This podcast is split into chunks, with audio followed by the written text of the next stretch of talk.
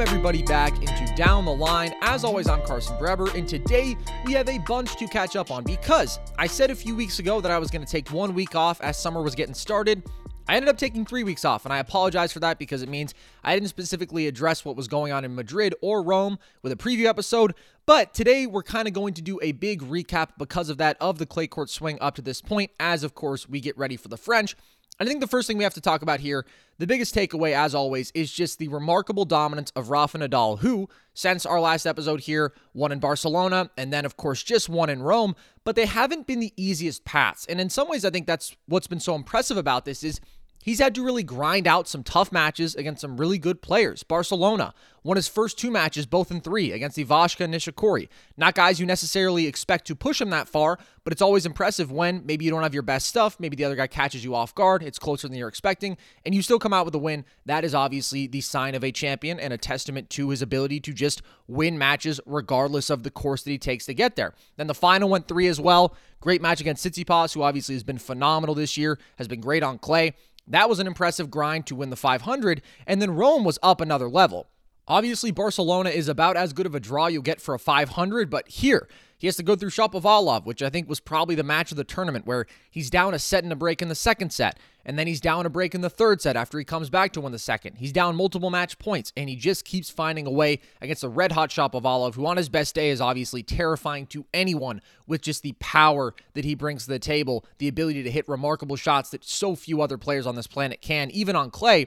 And yet Rafa withstood that challenge and comes out on top. And then he gets the revenge win over Zverev, the guy who had just beaten him in Madrid, a very rare loss on clay for him. And then you fast forward to the final after he gets through Opelka in the semis, and he beats Nole in just a grueling three setter, two hours, 50 minutes. Such a battle, a phenomenal match. And of course, it always is when these two square off, with the exception of their last meeting before this at the French, where Rafa really ran through him in a way that we haven't ever seen before in this rivalry. But I mean, the first set goes an hour 15. Second set, even though Novak is really in control, was still 45 minutes. Third set is another 45 minute battle. And that was another one in which things really could have gone south for Rafa because, first off, he had to gut out a very even first set. And then, after Djokovic came on so strong in the second, was dictating really how that match was being played at that point. And then in the third, has a few break points in that game at two all, I believe it was, Rafa withstands it and then breaks at love in the following game. Had to hit a couple of remarkable shots to get out of that first game and hold himself. And then, boom, he's in control. He's in the driver's seat. And once he gets in that position, he's pretty much unstoppable on clay. So, there is still nothing like Rafa Nadal on clay in this sport. There never has been. And for my money, there probably never will be. I think he shows that when he finds his way past the best guys in the world time and again like this, no matter how competitive it gets, it just seems like he always has that little extra push at the end. And obviously, Djokovic is a guy who over the past half decade has been almost even with Rafa in their meetings on clay, but I just think that he reaffirmed with the final, as great as it was, why he's the best clay courter in the world and why he's the best clay courter of all time. So that was a really fun rivalry match. It's been a really fun run from Rafa. Fun to see him always dominate on clay. And again, when he's challenged like this and he still comes out on top, it's a testament to his greatness. So that's probably the biggest takeaway. But on the flip side of that, kind of want to talk about a guy who is generally considered to be one of the biggest challengers to Rafa on clay, and for good reason, because he's had some remarkable results. Made a couple of French Open finals, made a couple more semis, and that is Dominic Thiem. And I'm kind of just wondering what is up with Thiem at this point. And I'm not going to say there are huge red flags going off. Obviously, when a guy is as consistent on tour as he has been for a half decade, you can't just point at a five tournament run and say, uh, this guy's lost it or there's something seriously wrong. But we are five tournaments deep for him on the year and he's made one semi. He's got a 9 and 6 record. Obviously, took some time off to get ready for the clay swing, then didn't play in Monte Carlo. Just lost in Rome in his second match to Lorenzo Sonego, who had a phenomenal run, but is still not a worthy opponent to Thiem probably on his best day. Thiem's 0 3 versus top 15 opponents on the year, and his best result was that semifinal run in Madrid. And even there, he goes three versus Isner. Isner was playing well, but you expect him on clay to maybe handle that matchup a little bit more easily. And then he got kind of routine by Zverev, and Zverev was playing phenomenally well. Ended up winning the tournament, had just beaten Rafa Nadal. But that's a matchup that you expect Thiem to at least hold his own a little bit more in. He led the head-to-head between the two of them on clay, four to one going into that. Is obviously such a powerful clay courter, and yes, Zverev was confident he was playing at a really high level, but it's still a little bit strange, and that's his best loss on the year probably. So I can't say that I'm concerned about Thiem And I can't say that I expect him to continue to play at this level for the rest of the year or even that it's been a completely alarming level. I just will say that it, it's now time to kick into gear because he's 16th in the race to London at this point. Yes, he's played less tournaments than a lot of those guys above him, and we're early in the year. And of course, he has a lot of points that he still has to defend at the French and obviously at the US Open, where he won the whole thing. But if you look at the three guys right behind him in the actual rankings, Zverev, Tsitsipas, Rublev, those guys are number three, number one, and number four in the race to London. They have been racking up points. And so the pressure is on if you're Dominic Thiem because these guys are getting better. They're all playing their best tennis yet. And I think that that's a continuation from last year for a guy like Rublev, but Zverev and Tsitsipas have just been locked in, phenomenal across surfaces. And so this is kind of the chance for Thiem now. You're at the French, it's your best tournament historically, and you have a real opportunity to make some noise. Nobody would be surprised if you got to the final, and you have as good a chance as anyone, along with Novak Djokovic, of actually beating the king of clay himself. But when you leave the clay 1000 swing, and when you leave Barcelona having not played it with 405 total points across all those tournaments, that's not outstanding for a guy like Thiem who you expect to kind of just rack up points and rack up wins in these situations. So, again, not like we need to ring the alarm bells, but the pressure is on because the guys behind him are coming in hot, and he can no longer sit pretty and say, I am by far the best challenger to the big three because I don't know that you can say that at this point. I mean, obviously, Medvedev is the guy sitting at number two in the world, and again, the three guys below him have been better as of late. So he may be the slam champ out of the group. He may have the best career resume. That's all fine and dandy, but it only matters for so long, and the guys behind him are coming in hot. So I just wanted to address that developing trend with Thiem. But now I want to flip back to the positive side of things and talk about what to me was probably the story of the tournament in Rome, and that is the hometown kid, the Italian Lorenzo Sonego, who, as I mentioned, beat Thiem in his run making it to the semis. And Sonego is a guy who has had some impressive results before. Obviously, beat Djokovic a few months ago in Vienna in a match in which Djokovic didn't look anything like himself, but Sonego kind of ran through him because of it. And this is just a fun story. So Sonego's another fun late bloomer. First cracked the top 100 at 23 years old, and now here he is at 26, 28 in the world, and just had a phenomenal run. It wasn't just Thiem. He beat Monfils, he beat Rublev, all highly competitive matches, guts those out, then pushed Djokovic three in the semis of a Masters 1000. Uh, that's just really impressive stuff, and I think it's a testament to how great of a competitor he is because he's got a good all around game. He's got power. He can be steady from the ground. He can vary the pace but he just has a lot of fight in him. He has a lot of spirit and a lot of confidence. And sometimes that is the difference between a guy who is talented but doesn't have the mental side and a guy who can go out there and win big matches and believe that he can beat the best in the world. And I think that's what we saw from Sonego. And He's been great on clay this year. He won a much smaller tournament, of course, in Cagliari earlier in the year. So really is just performing fantastic on Italian soil. Nine and two on clay, though, in 2021. And of course, Sonego is not going to start contending for slams anytime soon. I don't think he's even as talented or exciting as another late bloomer like an Aslan Karatsev. It's not that significant in the scheme of things, but it's fun, especially when those guys, again, have that late breakthrough and are rewarded for continuing to grind on the tour and start really winning matches, beating some of the best guys in the world. That's always great to see. And he's a really good player, and he just had a phenomenal run. And there was another guy who also made it to the semis in probably more shocking fashion, and that is Riley Opelka but I just don't even know what to make of that. With Sonego, there's a bit of a trend, obviously. He had to beat a more challenging group of opponents, and we've seen him have success on clay previously, and it makes sense with him stylistically. It's in his own country and all that. Opelka entered Rome with a 2 and 10 career record on clay and a 2 and 7 record on the year. Just had not been playing his best tennis, and next thing you know, he's losing 4 and 4 to Rafa in the semis and didn't have nearly the same caliber of a path. But it's very impressive nonetheless, especially for a massive American who kind of just slaps at the ball and is so dependent on the serve to do that on clay. You just don't see that every year. You certainly don't see it every tournament. And so that was a fun story, but I really don't think it means all that much long term. I want to shout out one more guy here before we move on to the women's side. And he didn't have a particularly impressive result in Rome, but he did in Madrid and he did in Monte Carlo. And that is Casper Ruud, who obviously I've been a massive advocate of for some time. If you've listened to the show, I picked him as my breakout candidate to have a de Minaur type season ahead of 2020. That's what I said at the time. And clay is obviously where he excels. I think he's a top 10 player in the world on clay.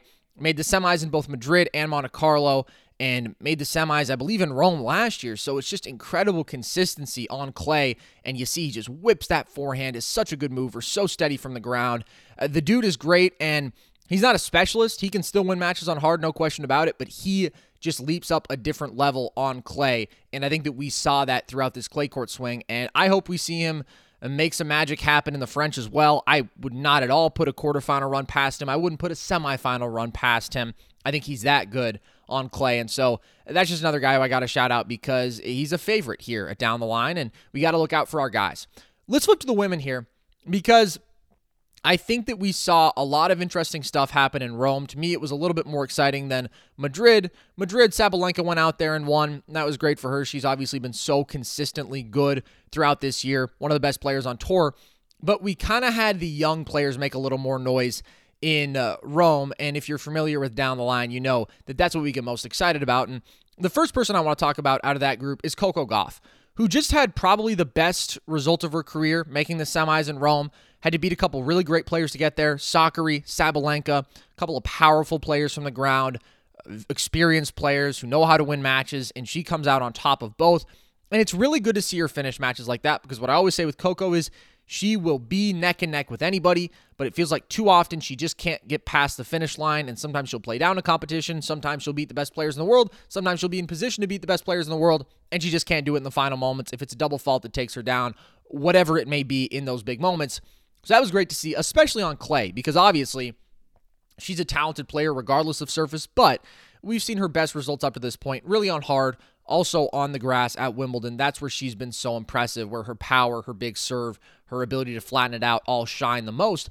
But she's still hit so well on clay. She's got good margin. She makes a little bit of an adjustment. I feel like it's a little more of the heavy topspin, but I think her power translates too. And so I'm very excited to see her at the French because she's 17 years old and she's a young 17. She turned 17 in March. So we've got 10 months before we're talking about an adult here, which is just crazy because of how long she has been in the public eye and how long she's been winning matches and how apparent her talent has been for multiple years now. But it's going to be great to see her at the French. It's only going to be her second crack at it. And I think she's playing some really good tennis right now. Again, it's always going to be about the consistency of results with her, but I don't know how you can watch her win matches like that and make a run like that on clay and not just get so excited about what is coming for her in the future because it is great things. There is no doubt in my mind about that. And so that was great to see her really go have that standout result like that because it's just something that you rarely see for a 17 year old player. And she's always doing stuff that you don't see every other day. But this was great because it was on clay. It was a little bit different and it was very impressive. But I want to talk now about the teen who was probably even more impressive and who actually ended up beating Coco Gauff in the semis, and that is Iga Swiatek, who had a remarkable run to the title in Rome, beat six straight top 40 opponents, including Madison Keys, including Alison Riske, Svitolina, Gauff, and then Pliskova in succession, beating Pliskova, Love, and Love in the final. I believe Pliskova won 13 total points, a ridiculous number. It wasn't even a competitive Love and Love, it was over in 45 minutes. And I think we're getting to the point with Swiatek where she might have to be the favorite at the French. She's won 14 of her last 15 matches on clay. Her only loss in that stretch is to Barty, arguably the best clay courter in the world, arguably the best player in the world, who is, I believe, the current French Open favorite. And right now, Swiatek is second in French Open odds, which is pretty darn good for a 19 year old who has just broken into the top 10 now, but she is there now. World number nine at 19 years old. And she's coming off of last year, the most dominant slam victory since peak Martina. That is what she did at the French at 19 years old. And she just doesn't play like a teenager. I mean, whereas Coco, sometimes you see where she still needs to smooth things around the edges and where she needs to develop that consistency in her game. Swiatek is always so in control. The placement, the ability to vary pace, her ability to pull people off the court with that heavy topspin on clay. It's unreal. She's always in position. She's always squared up. She's always hitting the ball cleanly. And uh, I think she's as good as anybody on clay right now. And by the way, she's not all that much worse on any other surface, but clay is definitely where she's most comfortable at this point. And she might be my pick to win it all at this point. Amidst the Bartys and the Haleps of the world, there's something really special that she's doing on this surface right now. And it's going to sneak up on us fast because she won the French in September or October. I don't remember exactly where it was, but obviously much later than normal. And if she could win the same tournament twice within eight months, at 19 years old, having come from basically off the board when she won it the first time, uh, that would just be some all time memorable stuff. And she's fully capable of it. There is no doubt in my mind about that. And so that is always just so fun to see. Like, she is not an emerging young star anymore. She's an established star. And about anyone else you may have questions, some of the Americans, even if it's Coco, if it's Amanda Anisimova, Swiatek has eradicated that. She's past that, and she is right up there with Andreescu and Osaka for the best of this young generation. And I just didn't see that coming. Obviously, a year ago. And here she is. And she has accomplished so much in such a short amount of time and is going to continue to do so. So, have to shout her out just because of how remarkable that was.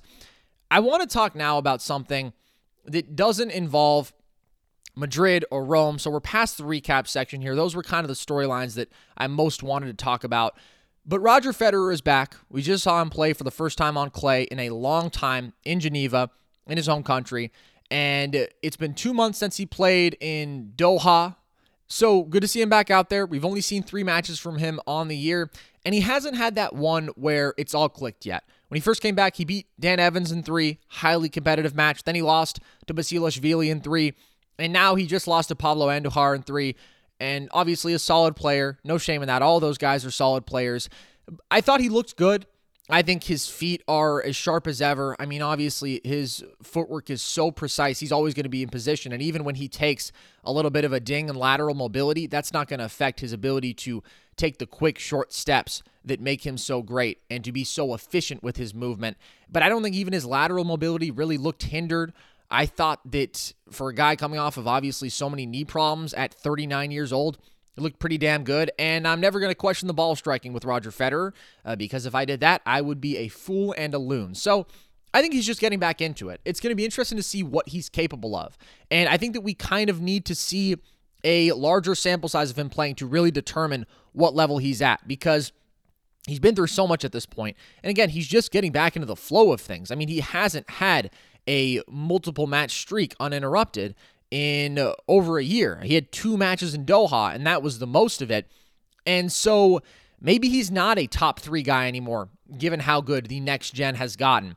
And again, the fact that Tsitsipas, Rublev, Zverev are all playing the best ever. Daniil Medvedev is currently ranked higher than Rafa Nadal, and Dominic Thiem is now a Grand Slam champion. Like, the competition is certainly tougher than it was, I would say, when we last really saw Fed competing out there. Basically, everybody else has gotten better around him but I can't see him not remaining a top eight guy. I just think he's too talented still. He's Roger Federer. And so is he going to contend for a slam? Maybe not, but I also don't think that we can say that he won't. I think we just need to see more. And that's kind of my takeaway with all this. He looks pretty damn good for a guy who hasn't been out there for a couple months and before that hadn't been out there for much longer and has dealt with all the injury stuff that he has.